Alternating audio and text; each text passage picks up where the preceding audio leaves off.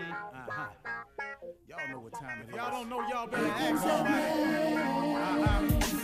Hat on, hat on, suit on, suit on. Looking like a dapper dawn. Giving them all Dressed like a million bucks. Diamond things in its cups. Mm-hmm. Y'all tell me who could it be but Steve Harvey? Oh, yeah. Everybody listening to me. Mm-hmm. Put your hands together for Steve Harvey. Put your hands together. Steve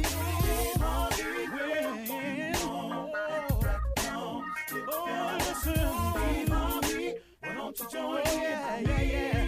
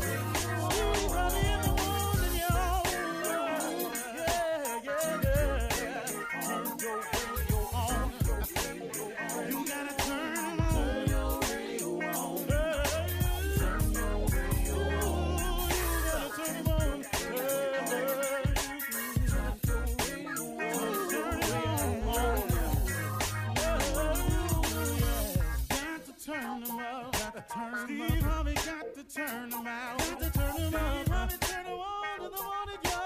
Ooh, mm, yeah. Yeah. Come on, Steve. Come on. Do your thing, Big Daddy. Uh huh. I sure will.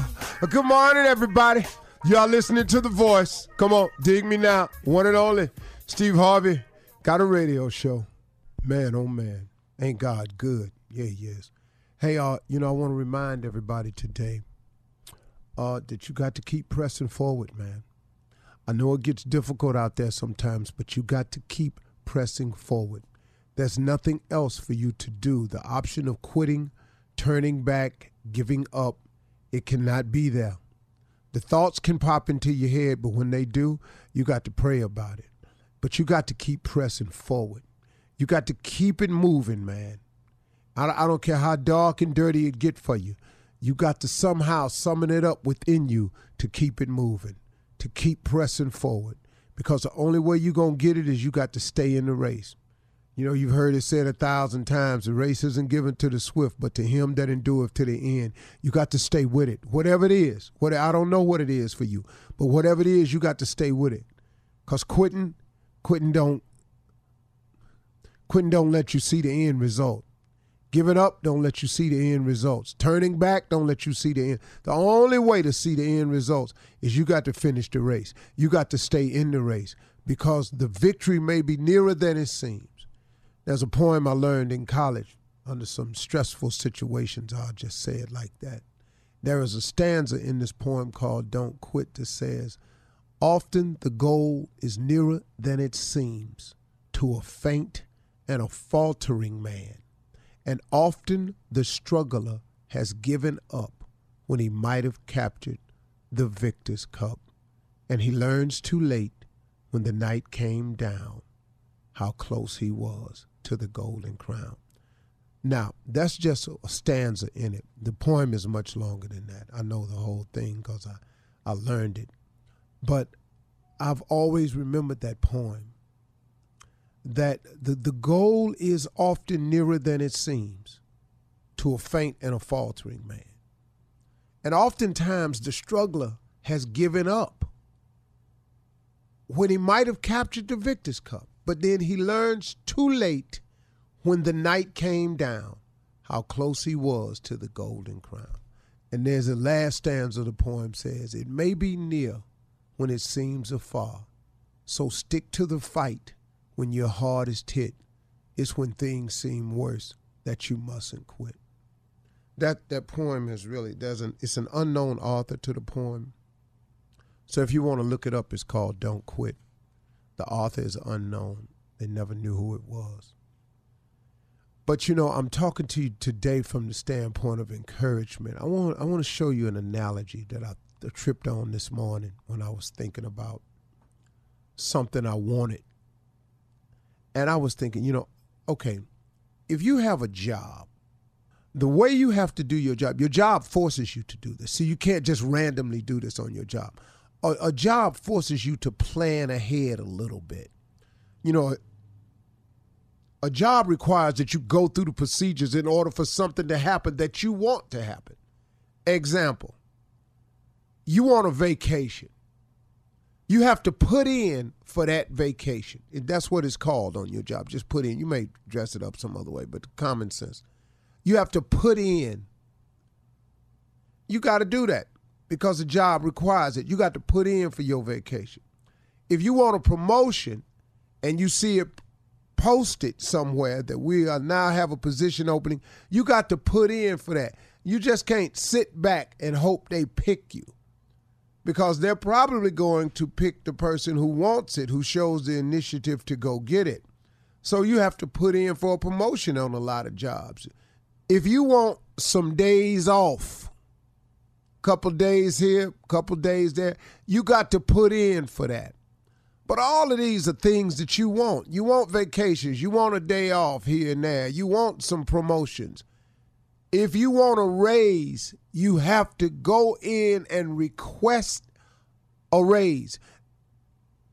It requires an action on your part, on your job. And guess what? We've all accepted this as this is the way it's done. You want a raise, you have to put in for a raise. You want a raise, you got to go in and have a meeting and take a request so you can show your value to get the raise. You want a vacation time, you got to put in for that. And then they got to they could tell you yay or nay. You want a promotion, same thing. You want some days off, same thing. Okay, that's the deal with your job. Well, that's the deal with your life too that exact picture that I painted for you that you're all so very much aware of, that you're very crystal clear on the rules and regulations that you have no problem following, them the same rules for your life. What you mean by that, Steve? You got to put in with God.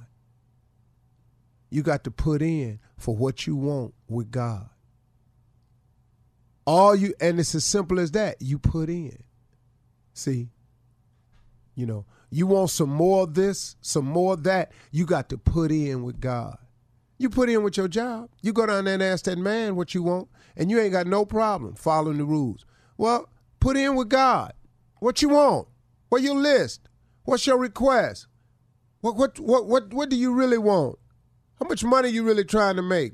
Where you really trying to live? What kind of career and job would you really like to have? What kind of person would you really like to be? What type of family are you hoping and wishing for? Who is the person you want in your life? What type of person do you? What's the relationship you looking for? What you want? You got to put in for that. You got to put in. You got to go to God and put in for that. See, we'll follow the rules set to us up, set us up, and set up by us in a system. But we simple rules of putting in for your life, man. We don't even do that. I wish I would put in for a job and not put in for God. You got to be kidding me. You think this man that has this company can has more to offer to you in terms of vacation promos and raises than God got for you for your life? Man, you keep putting too much faith in man. That's what's wrong with us. I sure hope he give me this raise. I sure hope. I don't even go to people with that. I go to God about it. Then God touched them people's hearts. Then when I walk in there, it's already done. That's how you capture this thing, folks. It's not a magic trick. It's just a real simple understanding. Why would you not put in with God if you're to put in on your job? That don't make no sense. Where you get the job from? Where your job, where, where your boss get his position from? Where did this company come from? See, when you peel back the banana, it all make a lot of sense, don't it?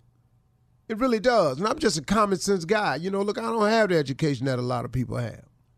But I got a show, show enough bunch of life experience, though. Oh, I've been I've been getting smacked and knocked down the majority of my life. Oh, I may look good to you now out there. Look like he got his shine going on. And I am grateful to God for my life that I got now. Because this show ain't the one I had. But I got news for you. It ain't the one I thought I was gonna have till I put in for it. I ain't seen none of this till I put in for it. And, and you know, after as I saw it shaping and forming, then I said, God, could that really be happening? I wonder if you could make me this. Lord, I was wondering, man, could I really have a syndicated radio show? Lord, I'm, make it happen. If it's in your will, I put in for it. I put in for it. Now I'm working my tail off now because that's a part of it. See, but then God tells you that too. He says faith without works is dead. Oh, I'm working my behind off. But the big thing is I put in for it. So I got a bunch of more stuff that I done put in for God. I can't tell y'all what it is, but oh Lord have mercy. I'm in line. I'm putting in for all the blessings that's due me. If he, if there's a raise, if God's passing out a raise in blessings, I'm lined up. He passing out a promotion. He gonna promote some more blessings. I'm lined up. He want to send me on a bigger vacation. I'm lined up. He passing out extra checks down at the job, I'm lined up because I'm putting in. Why don't you put in too? Come on, y'all. Talk to God. He'd love to hear from you. You're listening to the Steve Harvey Morning Show. Hey, y'all. Uh, listen, welcome, welcome, welcome. Uh, it's a holiday. It's a holiday. Right after Christmas, I would guess, Easter. Well, I got some big ones. This is the most. This is the biggest national holiday, though, uh, for a person for me. Uh-huh. Martin Luther King, you know, it, that to me is just one of the best because of what he did and the contributions he made. And we're here to celebrate that all day today. Good morning, everybody. Top, top. Good morning. Hey, morning, Steve. What's up, Shirley? Hello, darling. Carla Ferrell. Good morning, Steve. Hey, crew. Then there's Junior. Morning, everybody. And the fool. Top, top, baby. Then there's me. The ringleader. The oh, ringleader. Steve Harvey. And you're listening Mm-hmm. to the show. Yeah. Here we are. Mm, And thank you for that. Thank you for listening. He Appreciate gonna moan it out. though. mm, mm, Thing, huh? Thing.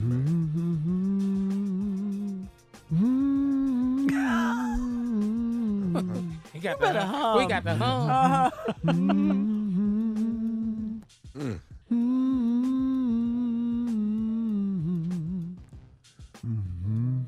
Okay.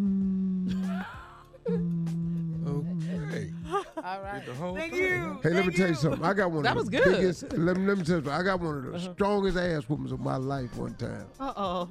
My mama said, "Sing another note," and I went. Yeah, that's that good ass whooping coming. Well, Oh, you just gonna be a smart. she, she, she backhanded my black ass so hard. Sing another note. That's why my lips is the size they is today.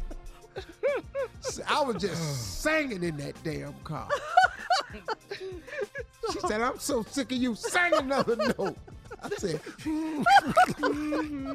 she reached up in that seat. And I'm s- her and my daddy driving, right? I'm on that hump. Uh-huh. Because I'm sitting between Oh, my brother. middle, yeah. I'm on that, that hump. hump. My Oh, yeah. face over there anyway. I was that boy. Shut up, all that noise. I was. Well, you sang another note. She, my mama. Because you were being smart. That's all she knew yeah." it. And Sang she knew it. I yeah. won't sing it. I hum it. Oh, Uh-huh. she said, "Boy, you black, you." stupid." she slapped me so hard, man. She bust my lip. I sit back. My brother say, "Man, you about a stupid man." That's funny. Anyway, man, welcome to the show, everybody. We're going to celebrate the life of Martin Luther King today. We're going to be talking about all the great stuff. He deserves it. He really, really does. All right, we'll be back with more of the Steve Harvey Morning Show on this Dr. Martin Luther King Day right after this. You're listening to the Steve Harvey Morning Show. Right now, here's the drum major instinct speech on the Steve Harvey Morning Show. an instinct. It's a kind of drum major instinct, a desire to be out front, a desire to lead the parade, a desire to be first. And it is something that runs the whole gamut of life. And so before we condemn them, let us see that we all have the drum major instinct. We all want to be important.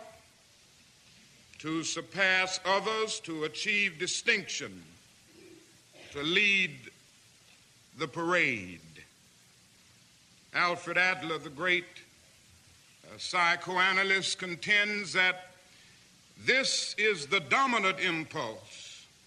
Sigmund Freud used to contend that sex was the dominant impulse, and Adler came with a new argument saying that this quest for recognition, this desire for attention, this desire for distinction is the basic impulse, the basic drive of human, human life, this drum major instinct. And you know, we begin early to ask life to put us first. Our first cry as a baby was a bid for attention. And all through childhood, the drum major impulse or instinct is a major obsession. Children ask life to grant them first place. They are a little bundle of ego. They have innately the drum major instinct. Now, in adult life, we still have it, and we really never get by it. We like to do something good, and you know, we like to be praised for it. Now, if you don't believe that, you just go on living life, and you will discover very soon that you like to be praised. Everybody likes it as a matter of fact. And somehow, this warm glow we feel when we are praised or when our name is in print is something of the vitamin A to our ego.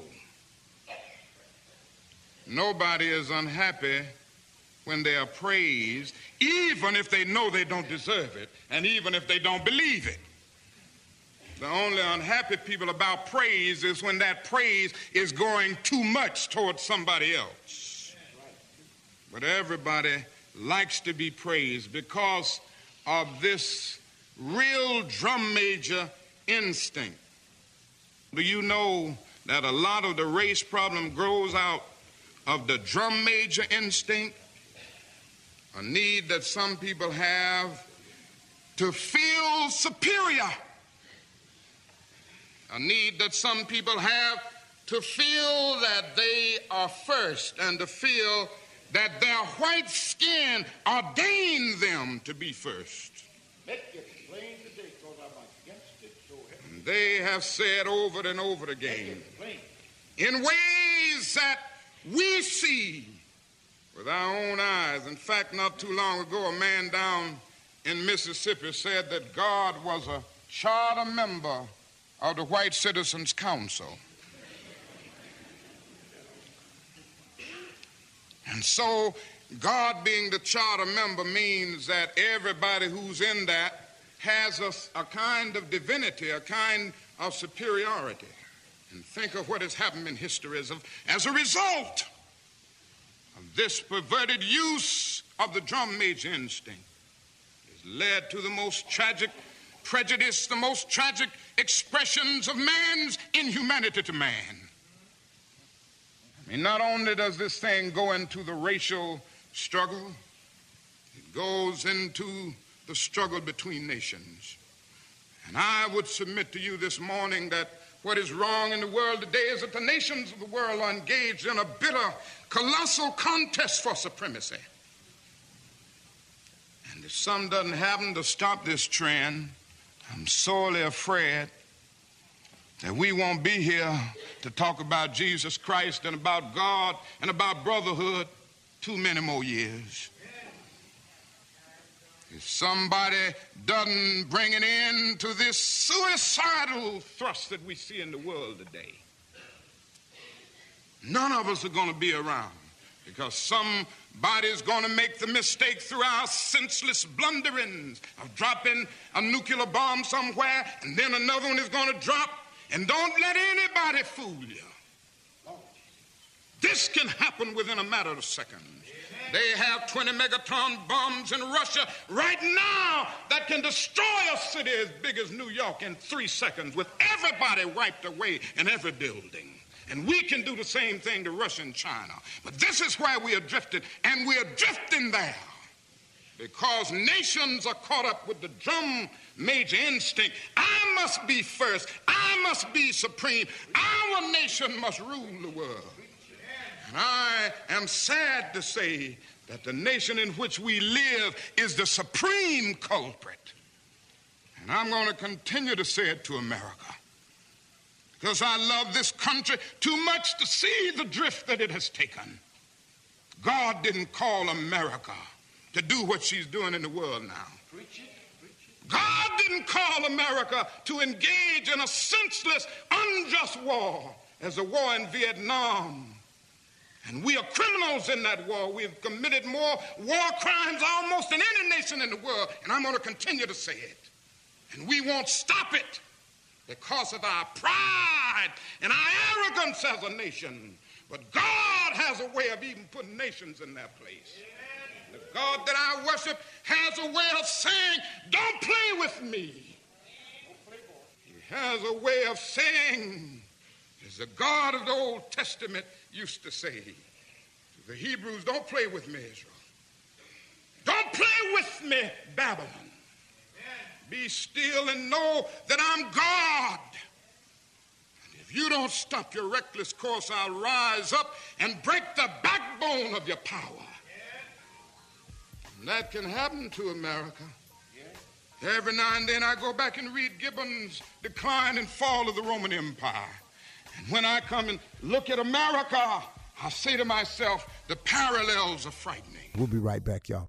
You're listening to the Steve Harvey Morning Show.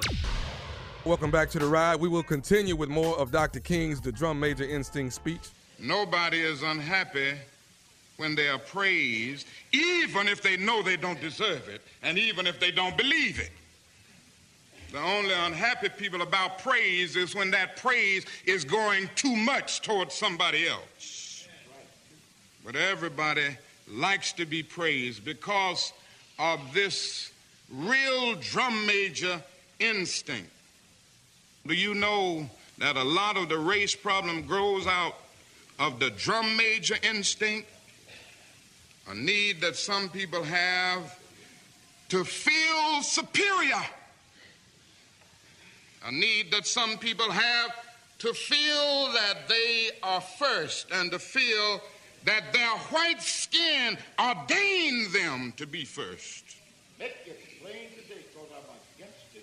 And they have said over and over again in ways that we see with our own eyes. In fact, not too long ago, a man down in Mississippi said that God was a charter member of the White Citizens Council. And so, God being the charter member means that everybody who's in that has a, a, kind of divinity, a kind of superiority. And think of what has happened in history as, as a result of this perverted use of the drum major instinct. Has led to the most tragic prejudice, the most tragic expressions of man's inhumanity to man. I mean, not only does this thing go into the racial struggle, it goes into the struggle between nations. And I would submit to you this morning that what is wrong in the world today is that the nations of the world are engaged in a bitter, colossal contest for supremacy. And if some doesn't happen to stop this trend, I'm sorely afraid that we won't be here to talk about Jesus Christ and about God and about brotherhood too many more years. If somebody doesn't bring an end to this suicidal thrust that we see in the world today, none of us are going to be around because somebody's going to make the mistake through our senseless blunderings of dropping a nuclear bomb somewhere and then another one is going to drop and don't let anybody fool you. This can happen within a matter of seconds. They have 20 megaton bombs in Russia right now that can destroy a city as big as New York in three seconds with everybody wiped away in every building. And we can do the same thing to Russia and China. But this is where we are drifting, and we are drifting there because nations are caught up with the drum major instinct. I must be first. I must be supreme. Our nation must rule the world. And I am sad to say that the nation in which we live is the supreme culprit. And I'm going to continue to say it to America because I love this country too much to see the drift that it has taken. God didn't call America to do what she's doing in the world now. God didn't call America to engage in a senseless, unjust war as the war in Vietnam. And we are criminals in that war. We've committed more war crimes almost than any nation in the world. And I'm going to continue to say it. And we won't stop it because of our pride and our arrogance as a nation. But God has a way of even putting nations in their place. The God that I worship has a way of saying, Don't play with me. He has a way of saying, as the God of the Old Testament used to say to the Hebrews, Don't play with me, Israel. Don't play with me, Babylon. Be still and know that I'm God. And if you don't stop your reckless course, I'll rise up and break the backbone of your power. And that can happen to America. Every now and then I go back and read Gibbon's Decline and Fall of the Roman Empire. And when I come and look at America, I say to myself, the parallels are frightening. We have perverted the drum major instinct. Every now and then, I guess we all think realistically about that day when we will be victimized with what is life's final common denominator. That's something that we call death. We all think about it, and every now and then I think about my own death and I think about my own funeral. And I don't think of it in a morbid sense. Every now and then I ask myself, what is it that I would want said? And I leave the word to you this morning. If any of you around when I have to meet my day, I don't want a long funeral. And if you get somebody to deliver the eulogy, tell them not to talk too long. And Every now and then I wonder what I want them to say. Tell them not to mention that I have a Nobel Peace Prize. That isn't important. Tell them not to mention that I have three or four hundred other awards. That's not important. Tell them not to mention where I went to school. I'd like somebody to mention that day that Martin Luther King Jr. tried to give his life serving others. I'd like for somebody to say that day that Martin Luther King Jr. tried to love somebody. I want you to say that day that I tried to be right on the war question. I want you to be able to say that day that I did try to feed the hungry. I want you to be able to say that day that I did try in my life to clothe those who were naked. I want you to say on that day that I did try in my life to visit those who were in prison. I want you to say that I tried to love and serve humanity. Yes, if you want to say that I was a drum major, say that I was a drum major for justice. Say that I was a drum major for peace. I was a drum major for righteousness. And all of the other shallow things will not matter. I won't have any money to leave behind. I won't have the fine and luxurious things of life to leave behind. But I just want to leave a committed life behind. And that's all I want to say. If I can help somebody as I pass along, if I can cheer somebody with a word of song, if I can show somebody he's traveling wrong, then my living will not be in vain. if I can do my duty as a Christian ought, if I can bring salvation to a world once wrought, if I can spread the message as the Master taught, then my living will not be in vain. Yes, Jesus, I want to be on your right or your left side, not for any selfish reason. I want to be on your right or your left side, not in terms of some political kingdom or ambition, but I just want to be there in love and in justice and in truth. Attention, Steve Harvey Nation. On this King holiday, I want to see y'all giving back today, okay? In the words of Dr. King, what are you doing for others? So just go to any of my social media sites, my Facebook page, Instagram, or tweet me pictures of you doing community service helping others. Please don't just make this a day off, make it a day on, okay? We'll be right back, y'all. You're listening to the Steve Harvey Morning Show. Happy King Day. We are here on 2019 King Holiday talking about racism. As you know, our president, Donald Trump, has denied being a racist.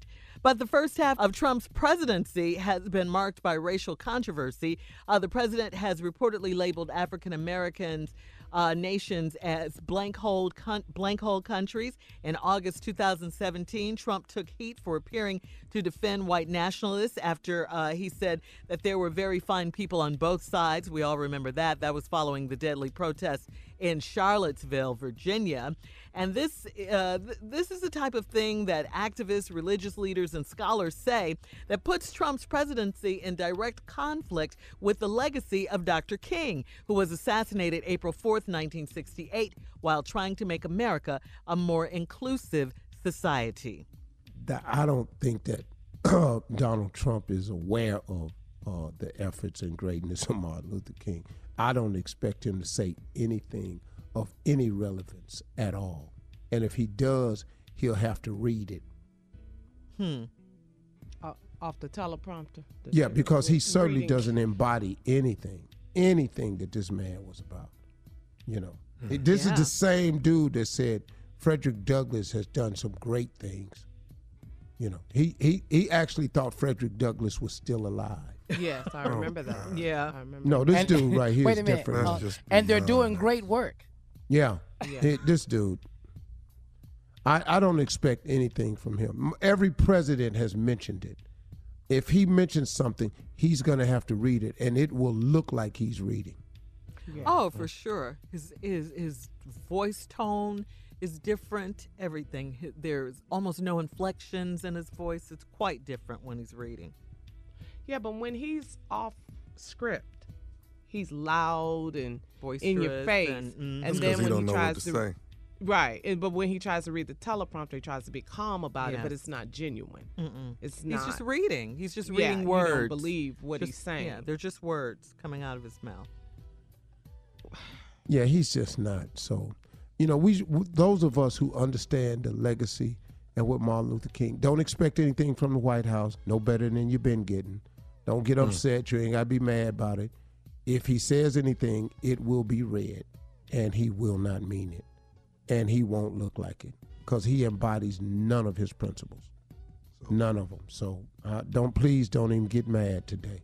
Let's just go on celebrate the brother. Get on with it.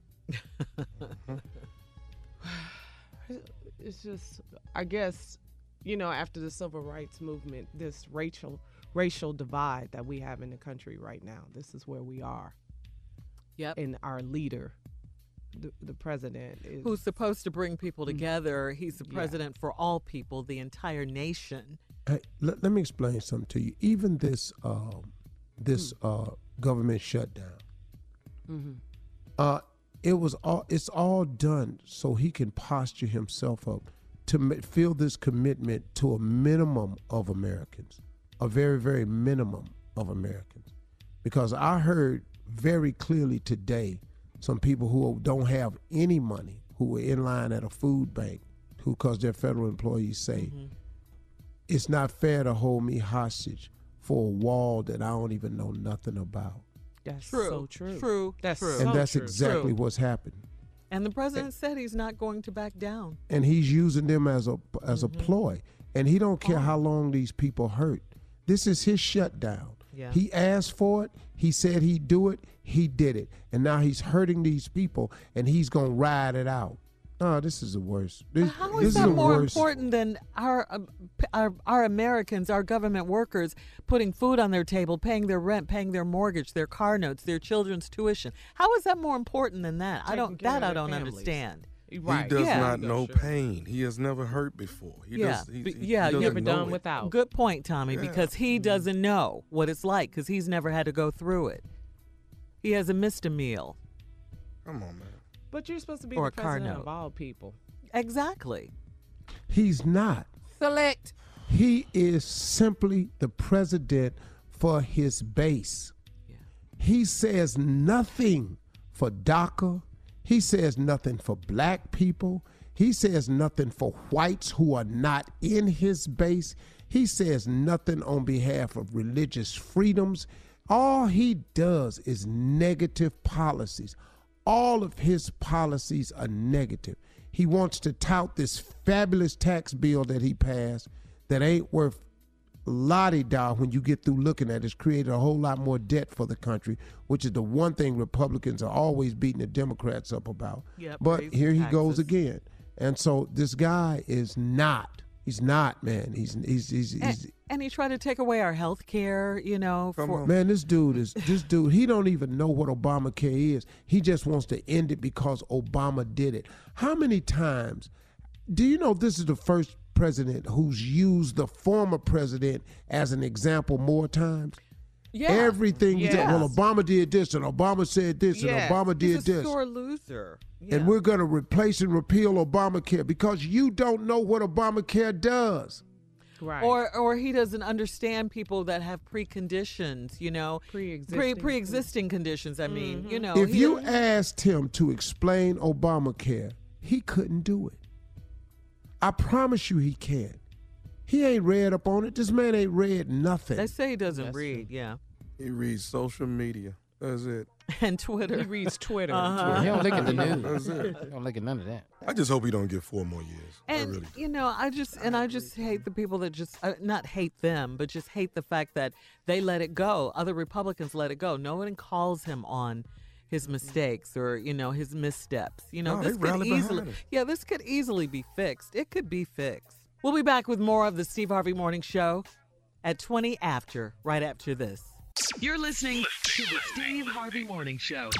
Today is King Holiday, and we're celebrating. Do you guys remember? You guys remember when President Obama gave his farewell speech to the nation? It was an emotional speech that sought to comfort the country because a lot of Americans were on edge with the election of Donald Trump. You guys remember that, right? Mm-hmm. And here we are today government shutdown, racism, hatred. Boy, do we miss President Obama. Take a listen. Change only happens when ordinary people get involved and they get engaged and they come together to demand it.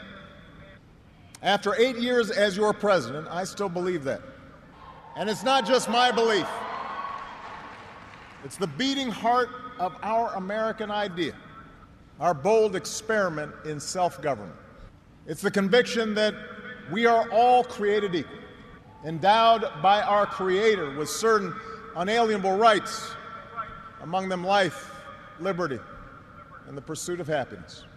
It's the insistence that these rights, while self evident, have never been self executing. That we, the people, through the instrument of our democracy, can form a more perfect union. What a radical idea. The great gift that our founders gave to us. The freedom to chase our individual dreams through our sweat and toil and imagination, and the imperative to strive together as well to achieve a common good, a greater good. For 240 years, our nation's call to citizenship has given work and purpose to each new generation. It's what led patriots to choose republic over tyranny, pioneers to trek west, slaves to brave that makeshift railroad to freedom. It's what pulled immigrants and refugees across oceans and the Rio Grande. It's what pushed women to reach for the ballot. It's what powered workers to organize. It's why GIs gave their lives at Omaha Beach, in Iwo Jima, Iraq, and Afghanistan. And why men and women from Selma to Stonewall were prepared to give theirs as well.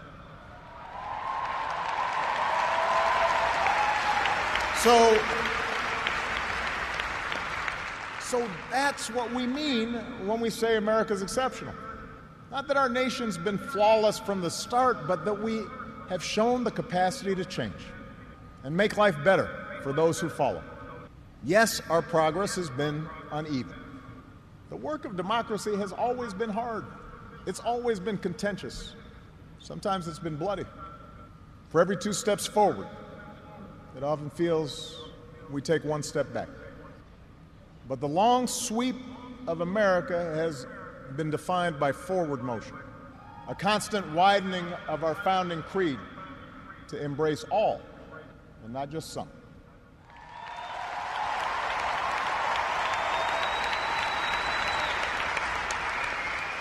We weaken those ties when we define some of us as more American than others. When we write off the whole system as inevitably corrupt. And when we sit back and blame the leaders we elect without examining our own role in electing them. When we come back from the break at 32 after, we're going to talk about the racial divide in this country. You're listening to the Steve Harvey Morning Show. All right, Steve, we've talked about racism a lot lately. Uh, white people calling the cops on black people who are just going about their everyday lives. Like, remember when the young lady was sleeping in the dorm area, uh, when uh, some people were having a barbecue in the park, uh, selling bottled water, leaving an Airbnb, just sitting in Starbucks uh, or eating at the Waffle House. What is going on in this country? Are you you asking me? Yes. I'm putting It's- it out there, yeah. It's to it's you. it's le- it's leadership. Mm-hmm. People now think it's a okay to voice any form because they're seeing it done from the top and nothing's happening to him.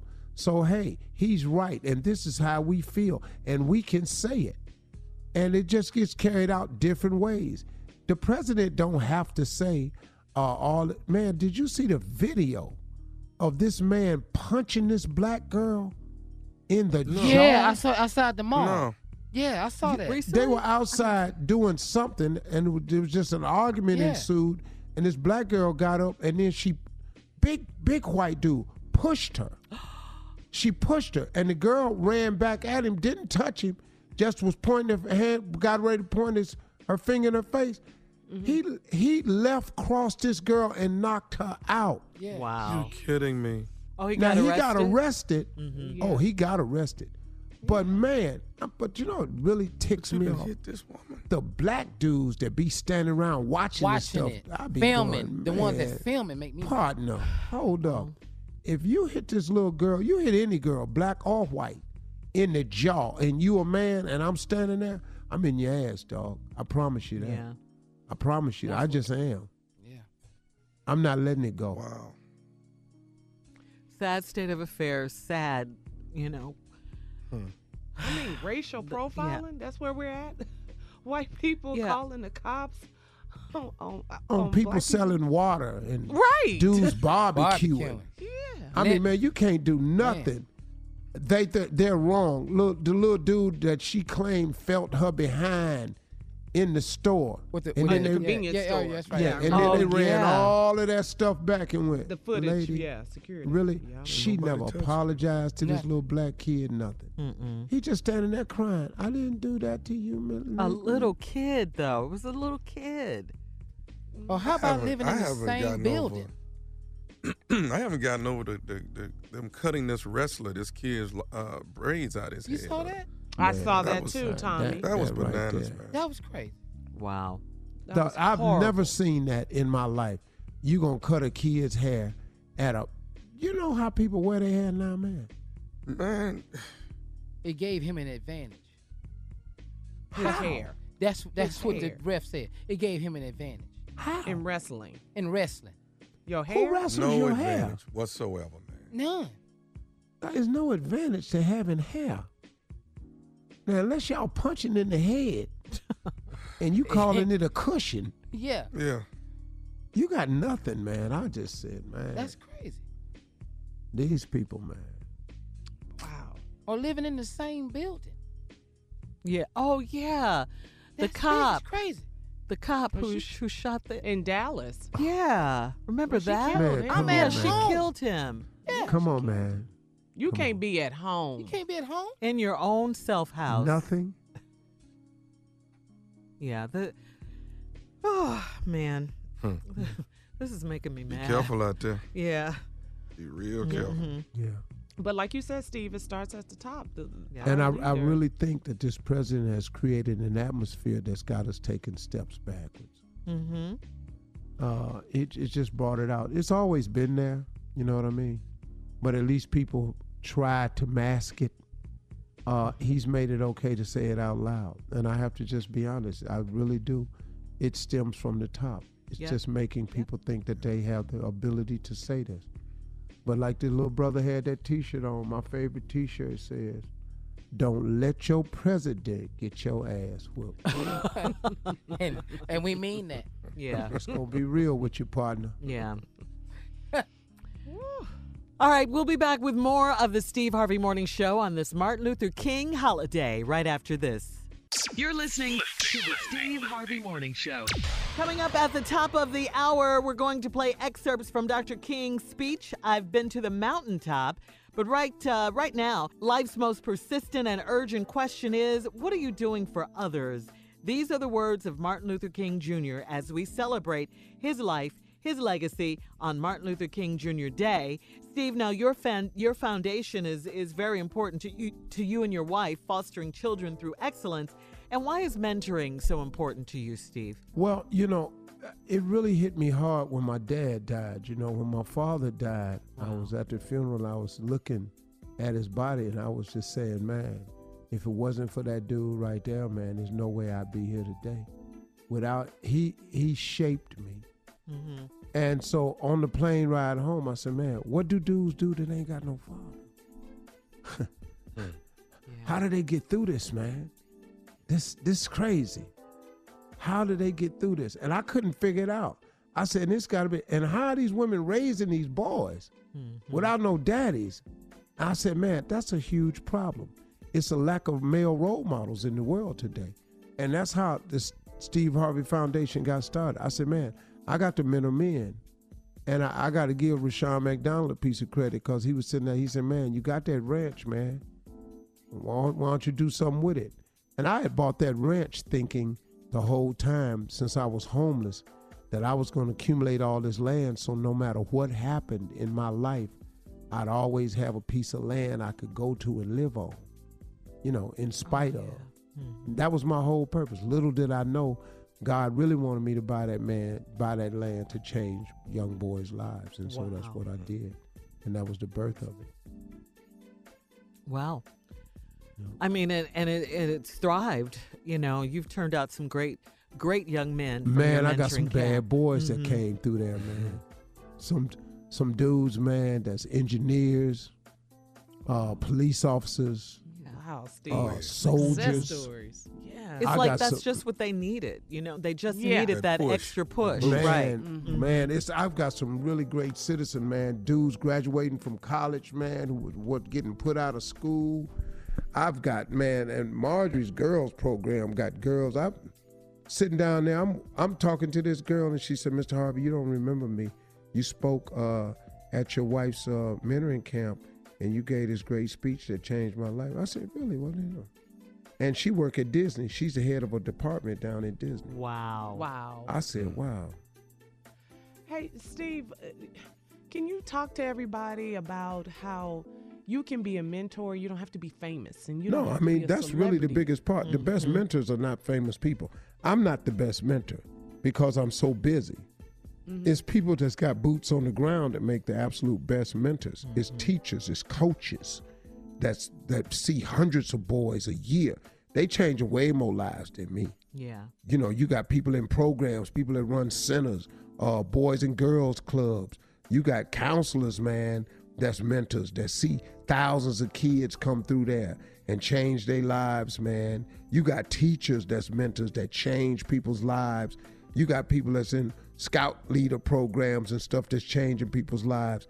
No matter who you are, man, no matter how much money you make or how famous you are, you can stop and take the time to teach a boy how to be a man or show a girl how to be a real woman because they want to know. Mm-hmm. Because if no one's told them, and everybody would like to have a better way, nobody mm-hmm. wants to go to prison. Right. Oh no. If you really gave these cats a chance to make a good, clean living and have a chance at a family and stuff, most young men would take it.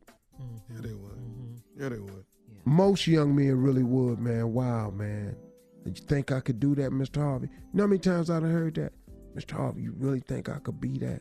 Oh, they just want someone to believe in them. Mm-hmm. Yeah. I mean, you know, and look, I ain't trying to talk everybody into college because everybody can't go to college. Everybody's That's not true. college That's material. true. That's You know, and some people give up, well, how many, if you don't have a college program, I can't donate. My man, listen to me. Everybody ain't going to college. The majority of Americans don't go to college. We trying to turn out good, productive men. This whole dude, man, we was talking about college, man, he ain't want nothing else. You know what he wanted to do? What? He wanted to work in heating and air because when his father died when he was six, that's what he remembered. He wanted a truck and he wanted to work in heating and air like his father who had passed when he was six. He was mm. 14. Wow.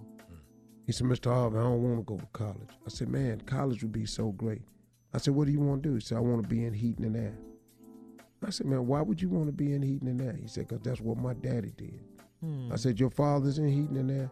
He said, my father died when I was six, but he used to put me in his van and I used to ride with him sometimes.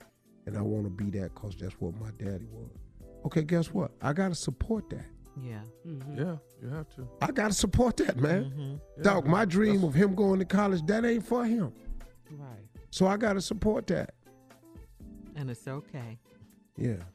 Yup. Yeah, and you know, you mentioned them a couple of times, Steve. Shout out to teachers. You know, I'm thinking about the teachers out here in LA who are still on strike, trying to get you know higher uh, wages, trying to get smaller classrooms, trying to get uh, more nurses. You know, just shout out to them because they're yeah they're they're on the the the picket lines right now. You know. Yeah. Yeah. I mean, you know, they they out there doing the teachers, man. It's just, I hate to see it because you know they, they they if anybody deserves more money, Yeah. and but they they're fighting for for, for stuff for the kids though. Mm-hmm. Yes, For your they They're fighting for uh, less children. crowded classrooms so people can learn more. You know, they're looking for uh, qualified books and things like that. They're looking for so many things like that. You know, Yeah. That's right. it ain't just money. You know, that's what's crazy, man. Yeah. So. Yep. Yep.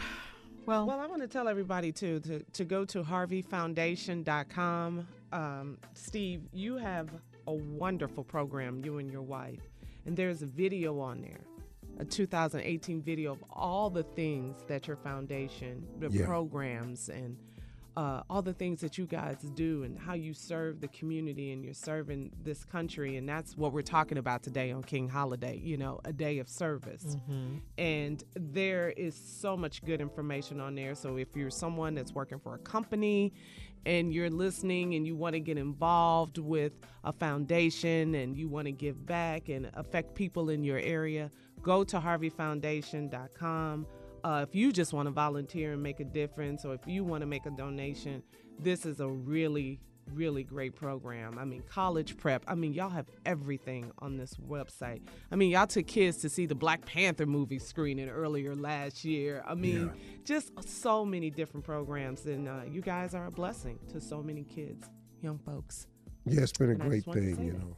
We're just gonna keep going. Thank you very much. Let's roll out. Happy King Day, everyone. we'll be back right after this. Attention, Steve Harvey Nation. On this King holiday, I want to see y'all giving back today, okay? In the words of Dr. King, what are you doing for others?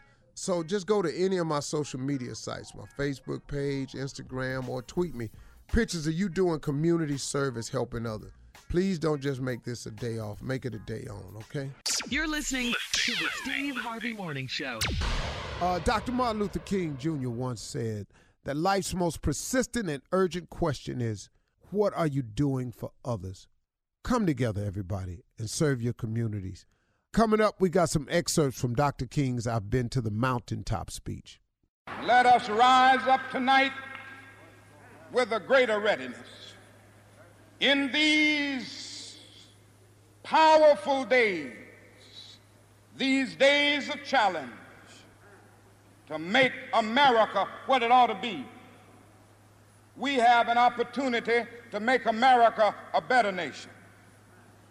And I want to thank God once more for allowing me to be here with you. You know, several years ago, I was in New York City autographing the first book that I had written. And while sitting there autographing books, a demented black woman came up. The only question I heard from her was, Are you Martin Luther King? And I was looking down writing, and I said, Yes. The next minute, I felt something beating on my chest. Before I knew it, I had been stabbed by this demented woman. I was rushed to Harlem Hospital. It was a dark Saturday afternoon. That blade had gone through, and the x rays revealed that the tip of the blade was on the edge of my aorta, the main artery. And once that's punctured, you're drowned in your own blood. That's the end of you. It came out in the New York Times the next morning that if I had merely sneezed, I would have died. Well, about four days later, they allowed me, after the operation, after my chest had been opened and the blade had been taken out, to move around in the wheelchair in the hospital. They allowed me to read some of the mail that came in, and from all over the states and the world, kind letters came in. I read a few, but one of them I will never forget. I had received one from the president and the vice president. I've forgotten what those telegrams said. I'd received a visit and a letter from the governor of New York, but I've forgotten what that letter said. Yes. But there was another letter that came from a little girl, a young girl, who was a student at the White Plains High School. And I looked at that letter and I'll never forget it. It said simply, Dear Dr. King, I am a ninth grade student at the White Plains High School. She said, While it should not matter, I would like to mention that I'm a white girl. I read in the paper of your misfortune and of your suffering. And I read that if you had sneezed, you would have died. And I'm simply writing you to say that I'm so happy that you didn't sneeze. And I want to say tonight,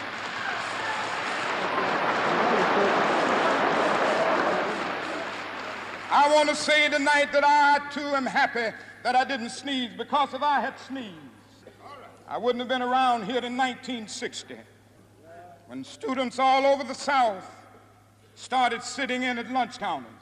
And I knew that as they were sitting in, they were really standing up for the best in the American dream and taking the whole nation back to those great wells of democracy which were dug deep by the founding fathers in the Declaration of Independence and the Constitution. If I had sneezed, I wouldn't have been around here in 1961 when we decided to take a ride for freedom and ended segregation in interstate travel.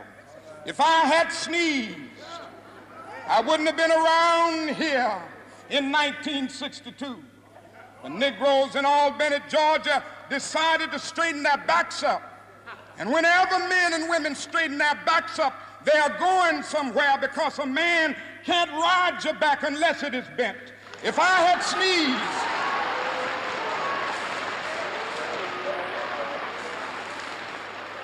if I had sneezed, I wouldn't have been here in 1963 The black people of Birmingham, Alabama, aroused the conscience of this nation and brought into being the Civil Rights Bill. If I had sneezed, I wouldn't have had a chance later that year in August to try to tell America about a dream that I had had. If I had sneezed, I wouldn't have been down in Selma, Alabama to see the great movement there if I had sneezed. I wouldn't have been in Memphis to see a community rally around those brothers and sisters who are suffering. I'm so happy that I didn't sneeze. And they were telling me. Now it doesn't matter now. It really doesn't matter what happens now. I left Atlanta this morning, and as we got started on the plane, there were six of us.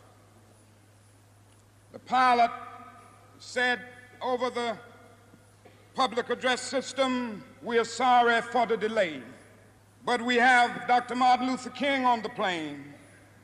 And to be sure that all of the bags were checked, and to be sure that nothing would be wrong on the plane, we had to check out everything carefully. And we've had the plane protected and guarded all night. And then I got into Memphis. And some began to say the threats, or talk about the threats that were out. Uh, what would happen to me from some of our sick white brothers. Well, I don't know what will happen now. We've got some difficult days ahead. But it really doesn't matter with me now because I've been to the mountaintop. I don't mind. Like anybody, I would like to live a long life. Longevity has its place. But I'm not concerned about that now. I just want to do God's will. And He's allowed me to go up to the mountain. And I've looked over and I've seen the promised land. I may not get there with you, but I want you to know tonight that we as a people will get to the promised land.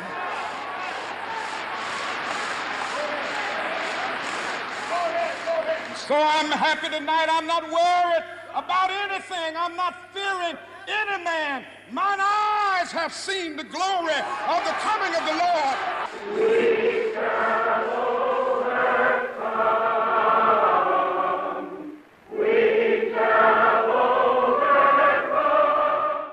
You're listening to the Steve Harvey Morning Show. All right, on this King holiday, guys, according to the Chicago Tribune, the Republicans have a racism problem. And it's not just Republicans, Steve. Uh, Steve King of Iowa, uh, if you recall, in an interview with the New York Times, Republican Steve King reportedly wondered out loud white nationalists, white supremacists, Western civilization, how did that language become offensive? it was just the latest in a long history of his racist comments. Didn't he say Every something? day. Every day Yeah. is something. I know. I know. I'm tired of talking to these stupid ass people. I really am. How do you really feel? How do you really No, feel? I'm, I'm sick of it, man. I'm sick of hearing the ignorance that comes out of these people's mouths that's in all these elected positions.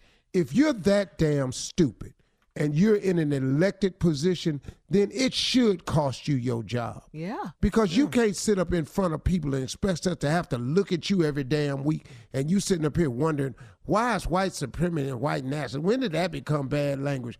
When they start doing bad stuff, man. They've been wrong since they got here. This ain't news, but it ain't nothing wrong happening to you because you think you supreme. Right. You think you're superior. So you don't have a problem with it. But you, you don't never have a problem till it's happening to you. Getting back to Steve King for a moment, didn't he say these things never come up in his mind? He doesn't know how they came Oh, out of the his rebuttal. mouth. That's the yeah, rebuttal. Oh, yeah, that was the rebuttal. yeah, Sir. In front of trying to fix it. I was like, what? Sir. So how you blurt that out there? Yeah. Sir, do you know how many times I've said that? Yeah. Yeah, Man. we do. Get your ass out. Yeah. I was like, See, somebody say said right right there, Steve, did you just say get your ass out? and then I go, what? It came in my mind. I Yeah. don't know how it I came don't out know of my what mind. the hell. Yeah. Yeah, there you go. I don't know why I would say ass. yeah. Me? Uh, the article also stated that uh, it's the GOP that's passing racist statewide voter identification laws in an attempt to keep African Americans away from the polls. The GOP voted to give billions of dollars in tax breaks to the wealthy while proposing drastic cuts to Medicare, Medicaid, Social Security. It's the GOP that has attempted to take sole credit for reducing the unemployment rate for African Americans when uh, African Americans full know they know full well that the uh, downward trend began under President Barack Hussein Obama. Thank you. Yes. now let's stop all this foolishness now. Well, don't think we don't know now. Tell the truth if you're gonna tell it. Well, that's the thing about the GOP and the Republicans. What what kind of party are you now? Because when you have someone like Steve King Party say these things, then it's like, and then you have the president. You trying to say you don't stand for this, but you stand for that. But you have people in your party, and they say all these type No. of things. And so you keep standing behind. Party The party of Trump. doesn't stand for anything. that's that's what I mean. They mm-hmm. stand for whatever keeps them in power, in mm-hmm. position, Yep. and mm-hmm. in money. Yeah. And- That's what they stand for, and they prove it over and over again. But I got news for you: they've always been that way. But- But, you know what though? There's always been some, because all Republicans ain't bad people. I'm No, not. I not want you at to understand all. that. No, no, certainly. John McCain, man, and the Bush, actually stood up and said stuff. That dude out in Arizona, that other one, that younger younger guy, he's pretty smart. He said some stuff. There's some people out there, man, that will will just go, okay, wait a minute, man, what what did you say, mm-hmm. and will do the right thing. But the way it's going now, man, it's ugly. And, and and we need we need for Republicans and Democrats to be able to work together. That's what's missing as well. Shirley, we can stop that ideal. Well, I mean, yeah. they're not. Since Barack, it's not gonna yeah, happen. Yeah. They're well, it not. happened in the past. It happened. I mean, But Reagan was known for going they- across, the, you know, the room. They and- stopped that with Obama. yeah, they did. I know they did. They wouldn't let him reach across the aisle, accomplish a damn thing. They were so angry with his win. Yeah, and his And Mm-hmm. second they term. were oh my God. angry on a racial level. Yeah, and and that is the truth. Period. Stop saying it ain't so, because that's exactly what happened. Yep. Upset on a racial level. Wasn't it Mitch McConnell who said he let's make him a one-term president or something? Yes. Yeah. Oh, was him. yeah. Yeah. Yes. Yeah. And you didn't, and you couldn't. Well, I tell you what, you know, we need to stay aware and astute and everything and registered and, and ready because if we don't, Donald Trump will get another term in the White House. Okay, don't think that's not the plan for him to Please ha- don't be a two term happen. Oh, president. Please don't It, say it is very well the plan. Yeah. But he's got some legal things that's coming up. He's trying to distract with this wall. You Yeah, hurry that yeah. up. You mean the, the Mueller investigation? Yeah. It's The- too many people around him going to jail. Flynn could go, Manafort could go, uh, Cohen can go. These are people that are real close to him. His lawyer, his campaign manager, and Flynn. I'm, uh, come on, man. And when can you ever remember an American president say, "I do not work for Russia"? I know. Hold on, wait. Let me ask you no one this. asked you that question. How many times in your lifetime have you come home and the president was in the news every single day? About Every something. second. Every Breaking second. Every news. single Breaking day, news. the president is in something. May, but a lot of times because of a remark he's made, Yeah. Mm-hmm. Mm-hmm. Or a tweet. Or a tweet. man. like you said, Shirley, stay stay woke, yeah. Hold stay on, registered to vote. When you tweet something dumb, but your explanation of the tweet is dumber, Come on, Yeah. Dumb and Dumber. Dumb and Look, dumb. man, uh, you ain't giving us nothing to work with here. Right. Your fix the tweet is worse. yeah. I never said that. I never said that. We're celebrating the life and the legacy. You should be ashamed of yourself for asking me that. Well, I'm not. of Dr. There's Martin no Luther King. Jr. on this King holiday, and we'll be right back. You're listening to the Steve Harvey Morning Show. Coming up, we're going to play some excerpts from Dr. King's I Have a Dream speech. I am happy to join with you today in what will go down in history as the greatest demonstration for freedom in the history of our nation.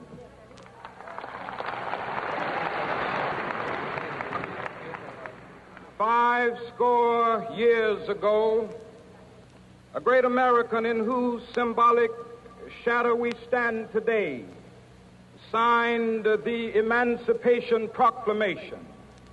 This momentous decree came as a great beacon light of hope to millions of Negro slaves who had been seared in the flames of withering injustice. It came as a joyous daybreak to end the long night of their captivity. But 100 years later, the Negro still is not free. 100 years later, the life of the Negro is still sadly crippled by the manacles of segregation and the chains of discrimination. 100 years later, the Negro lives on a lonely island of poverty in the midst of a vast ocean of material prosperity. 100 years later, the Negro is still languished in the corners of American society and finds himself in exile in his own land. And so we've come here today to dramatize a shameful condition. In a sense, we've come to our nation's capital to cash a check. When the architects of our republic wrote the magnificent words of the Constitution and the Declaration of Independence, they were signing a promissory note to which every American was to fall heir.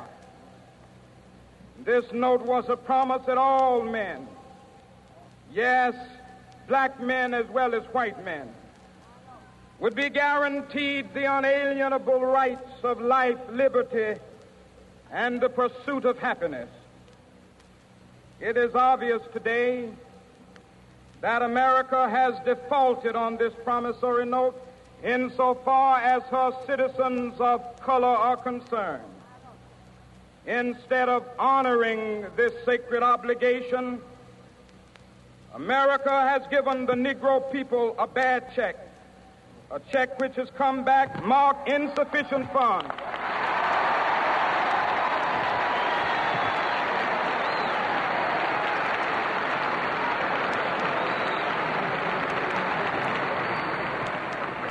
But we refuse to believe that the Bank of Justice is bankrupt.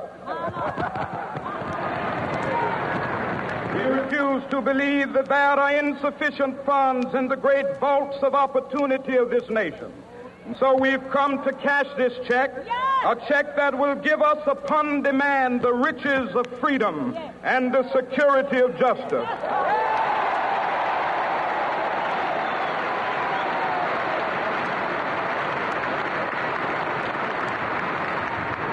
We have also come to this hallowed spot to remind America of the fierce urgency of now.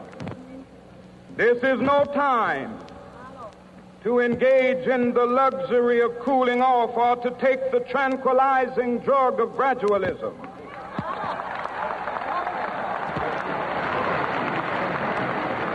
Now is the time to make real the promises of democracy. Now is the time to rise from the dark and desolate valley of segregation to the sunlit path of racial justice. Now is the time.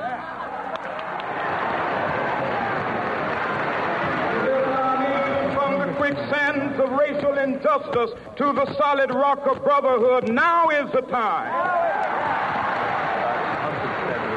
Make justice a reality for all of God's children. It would be fatal for the nation to overlook the urgency of the moment.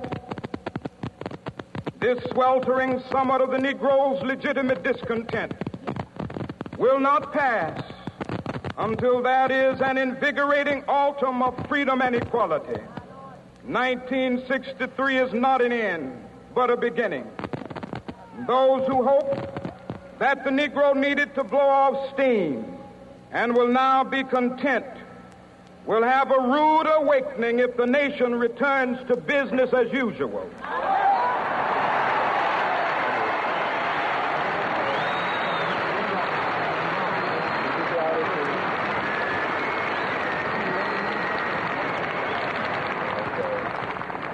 There will be neither rest nor tranquility in America until the Negro is granted his citizenship rights.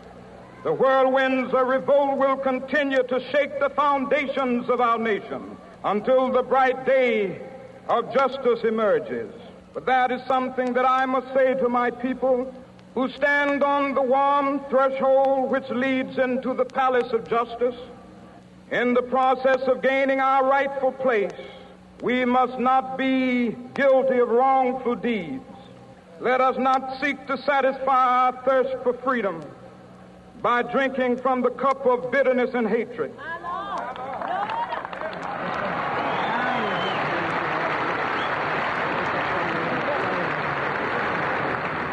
We must forever conduct our struggle on the high plane of dignity and discipline. We must not allow our creative protest to degenerate into physical violence. Again and again, we must rise to the majestic heights of meeting physical force with soul force. The marvelous new militancy which has engulfed the Negro community must not lead us to a distrust of all white people.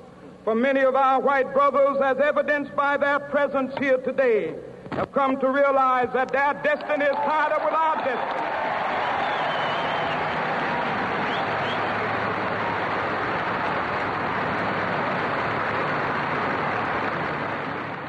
Attention, Steve Harvey Nation. On this King holiday, I want to see y'all giving back today, okay? In the words of Dr. King, what are you doing for others? So just go to any of my social media sites, my Facebook page, Instagram, or tweet me pictures of you doing community service helping others. Please don't just make this a day off, make it a day on, okay? When we come back, we got more Dr. King's I Have a Dream speech. You're listening to the Steve Harvey Morning Show. Right now, as promised, uh, we're going to play some of Dr. King's I Have a Dream speech, which he delivered on the steps of the Lincoln Memorial back in 1963. They have come to realize that their freedom is inextricably bound to our freedom. We cannot walk alone. And as we walk, we must make the pledge that we shall always march ahead. We cannot turn back. There are those who are asking the devotees of civil rights, when will you be satisfied? We can never be satisfied as long as the Negro is the vi- victim of the unspeakable horrors of police brutality. We can never be satisfied. As long as our body is heavy with the fatigue of travel, cannot gain lodging in the motels of the highways and the hotels of the cities.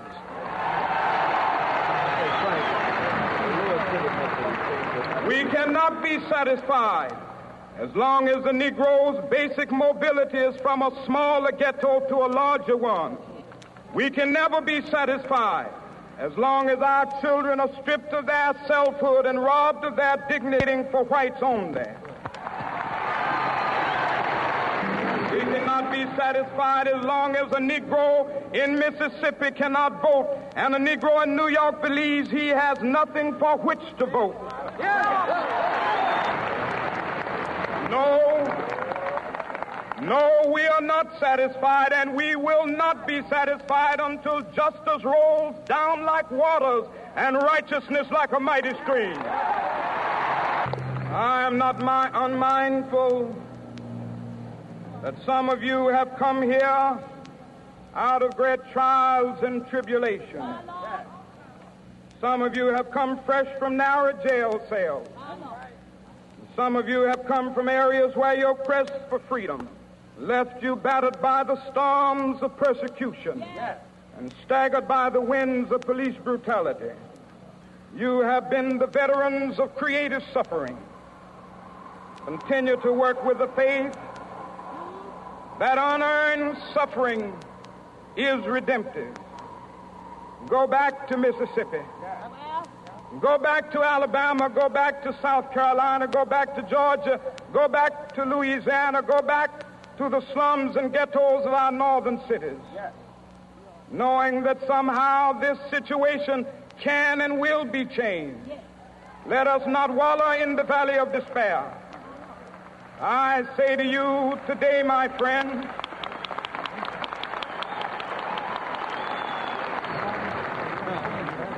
so even though we face the difficulties of today and tomorrow, I still have a dream.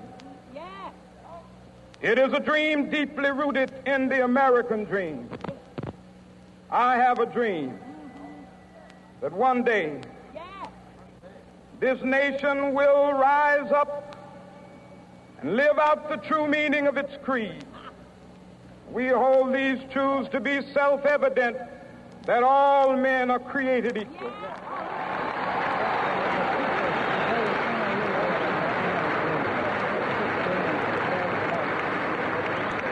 I have a dream that one day on the red hills of Georgia, the sons of former slaves and the sons of former slave owners will be, able to sit down together at the table of brotherhood. I have a dream that one day,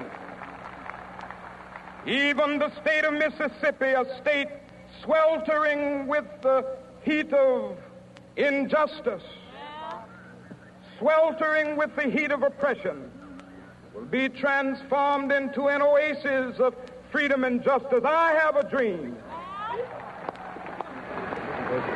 My poor little children will one day live in a nation where they will not be judged by the color of their skin, but by the content of their character. I have a dream today.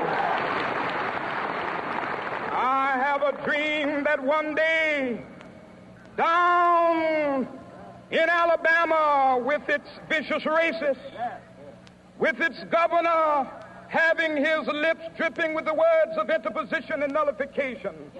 One day, right there in Alabama, little black boys and black girls will be able to join hands with little white boys and white girls as sisters and brothers. I have a dream today. I have a dream that one day every valley shall be exalted. And every hill and mountain shall be made low, the rough places will be made plain, and the crooked places will be made straight, and the glory of the Lord shall be revealed, in all flesh shall see it together. This is our hope. This is the faith that I go back to the South with. With this faith, we will be able to hew out of the mountain of despair a stone of hope. With this faith, we will be able to transform the jangling discords of our nation into a beautiful symphony of brotherhood.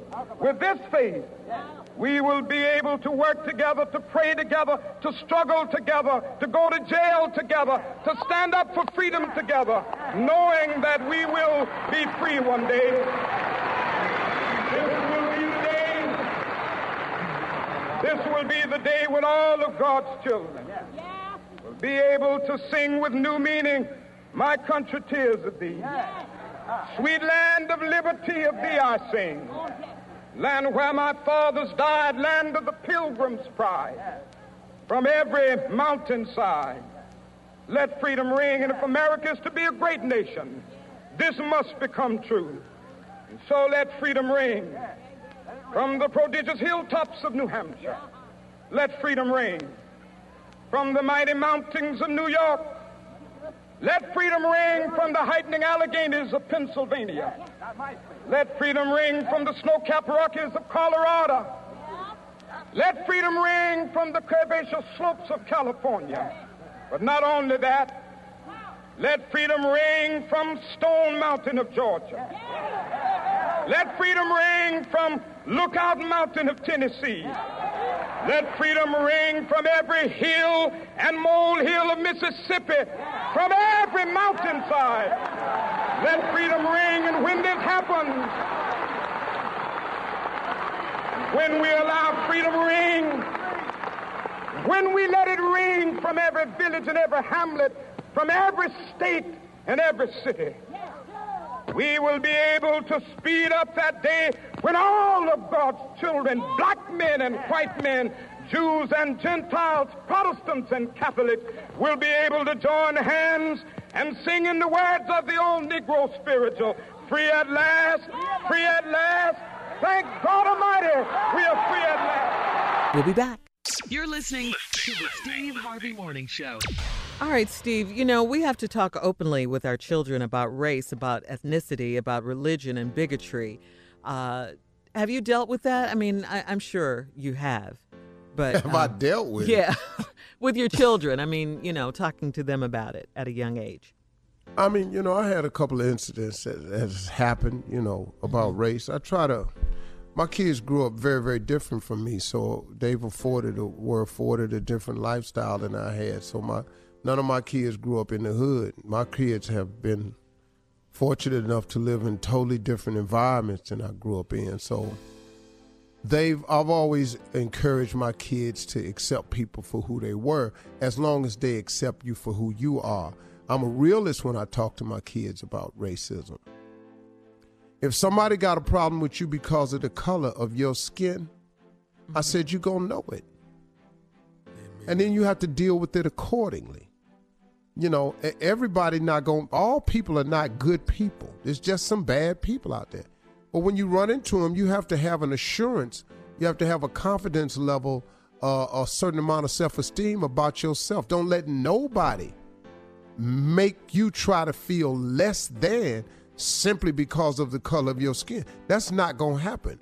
And I've given them my full permission to address it. I'm probably not the best parent to talk about racism with your kids because I've had to deal with it on some very blatant levels.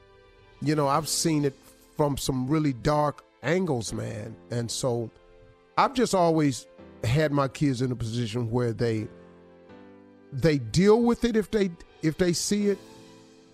You know, if they're confronted with it, mm-hmm. deal with it. Mm-hmm. Be courageous about it. Don't put yourself in a life threatening situation about it, but be courageous about it. But my kids are, are open to people. You know, they accept people for who they are. They don't have uh, hang ups when it come to race, you know. Right, right. Um, my son's wife is uh, from it has uh, biracial parents. My son's wife has biracial parents, and you know we all eat, we all celebrate holidays. We don't have a problem with that. I'm. It's very simple to me. If you cool to me, I'm cool with you. That's it. I don't. I don't do good with people who who don't. Uh, I, I don't do good with racism. I just don't. I'm, I'm not the best person to talk about it. Because if you extend it to me, I hate to say this, but I give it back to you. Full fledged. Yeah. Well, okay, this Probably is King the best Day. thing to say yeah, this is MLK King Day. Day, guys. I think racism will be with us until the end of time. But I hate to hear that, but I do. probably true. Yeah. Now, the sad thing about it is, is because of this presidency, mm-hmm. it has racism has reared its ugly head and kind of felt like a little bit better about doing it, seems like. And that's a scary place to be. Yes, it is. And we'll be back right after this on this King Day. Attention, Steve Harvey Nation. On this King holiday, I want to see y'all giving back today, okay? In the words of Dr. King, what are you doing for others? So just go to any of my social media sites, my Facebook page, Instagram, or tweet me pictures of you doing community service helping others. Please don't just make this a day off, make it a day on, okay? You're listening to the Steve Harvey Morning Show. Happy King Day. We are here on 2019 King Holiday talking about racism. As you know, our president, Donald Trump, has denied being a racist. But the first half of Trump's presidency has been marked by racial controversy. Uh, the president has reportedly labeled African Americans uh, nations as blank hole con- blank hole countries. In August 2017, Trump took heat for appearing to defend white nationalists after uh, he said that there were very fine people on both sides. We all remember that. That was following the deadly protests in Charlottesville, Virginia. And this, uh, th- this is the type of thing that activists, religious leaders, and scholars say that puts Trump's presidency in direct conflict with the legacy of Dr. King, who was assassinated April 4th, 1968, while trying to make America a more inclusive society. Well, uh, that I don't think that Donald Trump is aware of uh, the efforts and greatness of Martin Luther King. I don't expect him to say anything of any relevance at all. And if he does, he'll have to read it. Hmm. Off, off the teleprompter. Yeah, because he certainly Reading. doesn't embody anything, anything that this man was about. You know, this Yeah. is the same dude that said Frederick Douglass has done some great things. You know, he he he actually thought Frederick Douglass was still alive.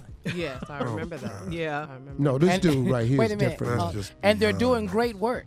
Yeah, Yeah. He- this dude. I, I don't expect anything from him. Every president has mentioned it. If he mentions something, he's going to have to read it, and it will look like he's reading.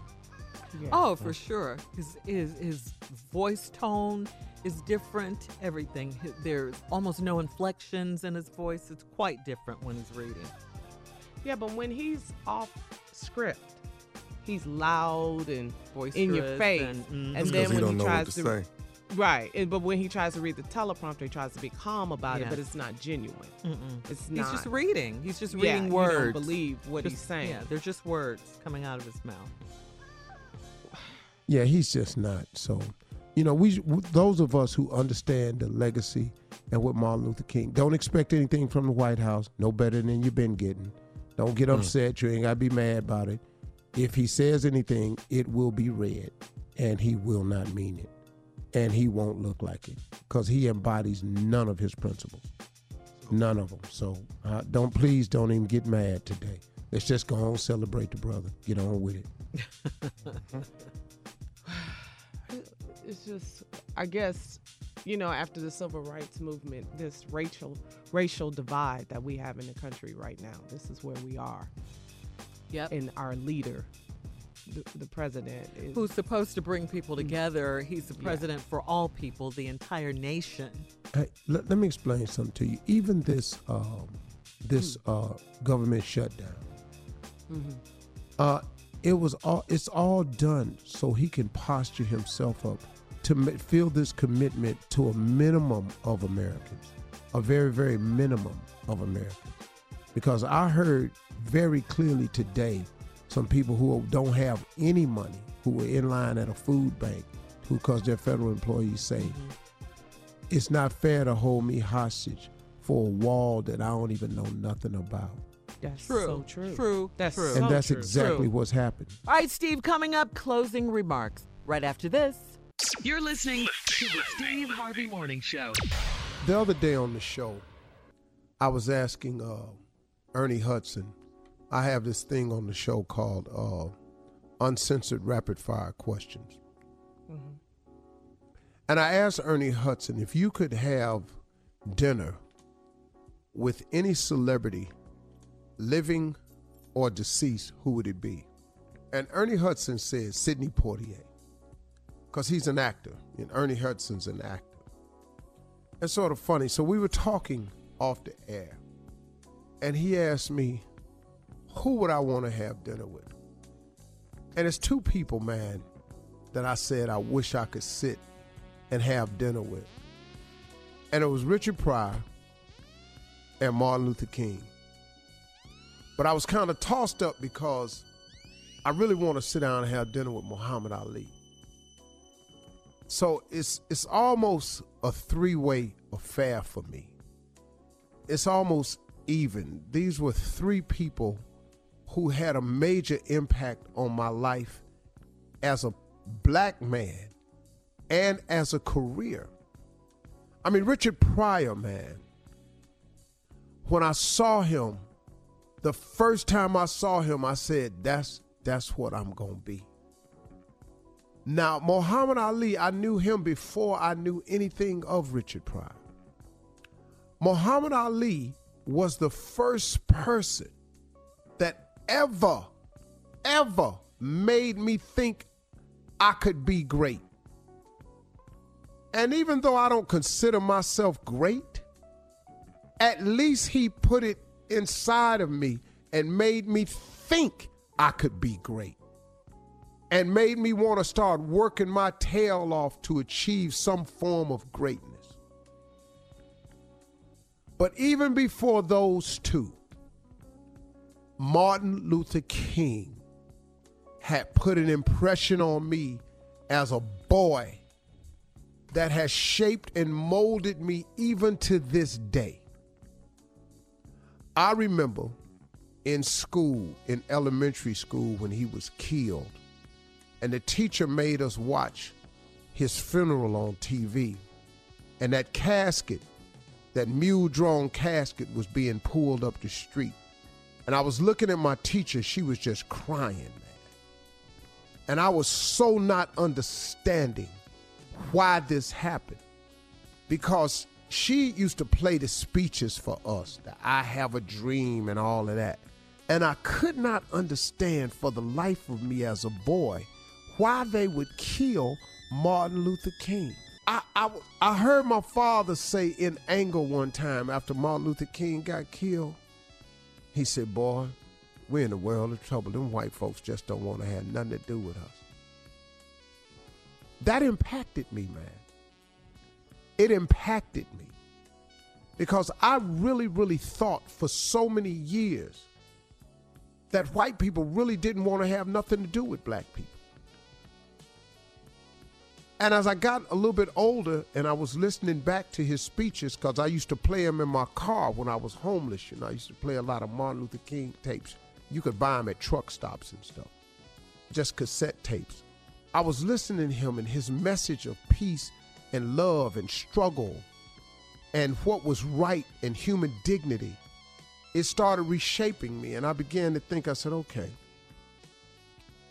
this can't be, he can't be talking about all of us and all.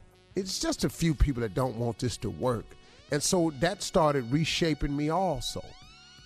He was so impactful with what he said to us as a people that how in the world has this black man, with his message of love and submission and strength, caused so many changes in laws, affirmative action, so many things of that nature? It caused a lot of people to view us differently. When Bull Connors turned those fire hoses on us in Birmingham, Alabama, it it made America see what America really was, and America had to change a little bit. You know what I mean? And we still got a long way to go. But I look back at Martin Luther King and all he stood for and what he did. He's just one of the greatest people of my time. Now you may have a different opinion, but this is just mine. He was one of the greatest human beings of my time. I don't I don't know anybody that's made a bigger contribution to this world than him the world that I live in that I see. I don't know a black person that made a larger contribution. I don't know a white person. I don't know a person that's made a larger contribution that was human. I just don't. That's just my opinion.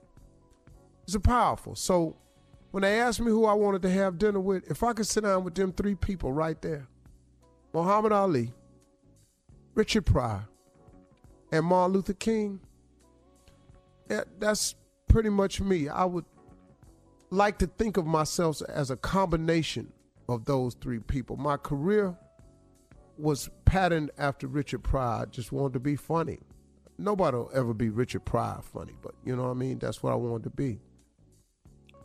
I try to be a decent person, as was Martin Luther King. I try to help and inspire people. But I got a lot of dog in me too, a lot of fight, got a lot of defiance in me. I got a lot of strength and a lot of courage to stand up and say what I, I sometimes I do stuff that ain't so popular. I say stuff that ain't so popular. And that's a little bit of Ali. So those three people right there, they shaped me. Along with the greatest man I've ever known, the incredible Jesse Slick Harvey. Man, thank you, Daddy, for being a piece of all of them too with your bad black self. So on Martin Luther King Day, I'm just proud to be a black man. I am. And that's pretty good too.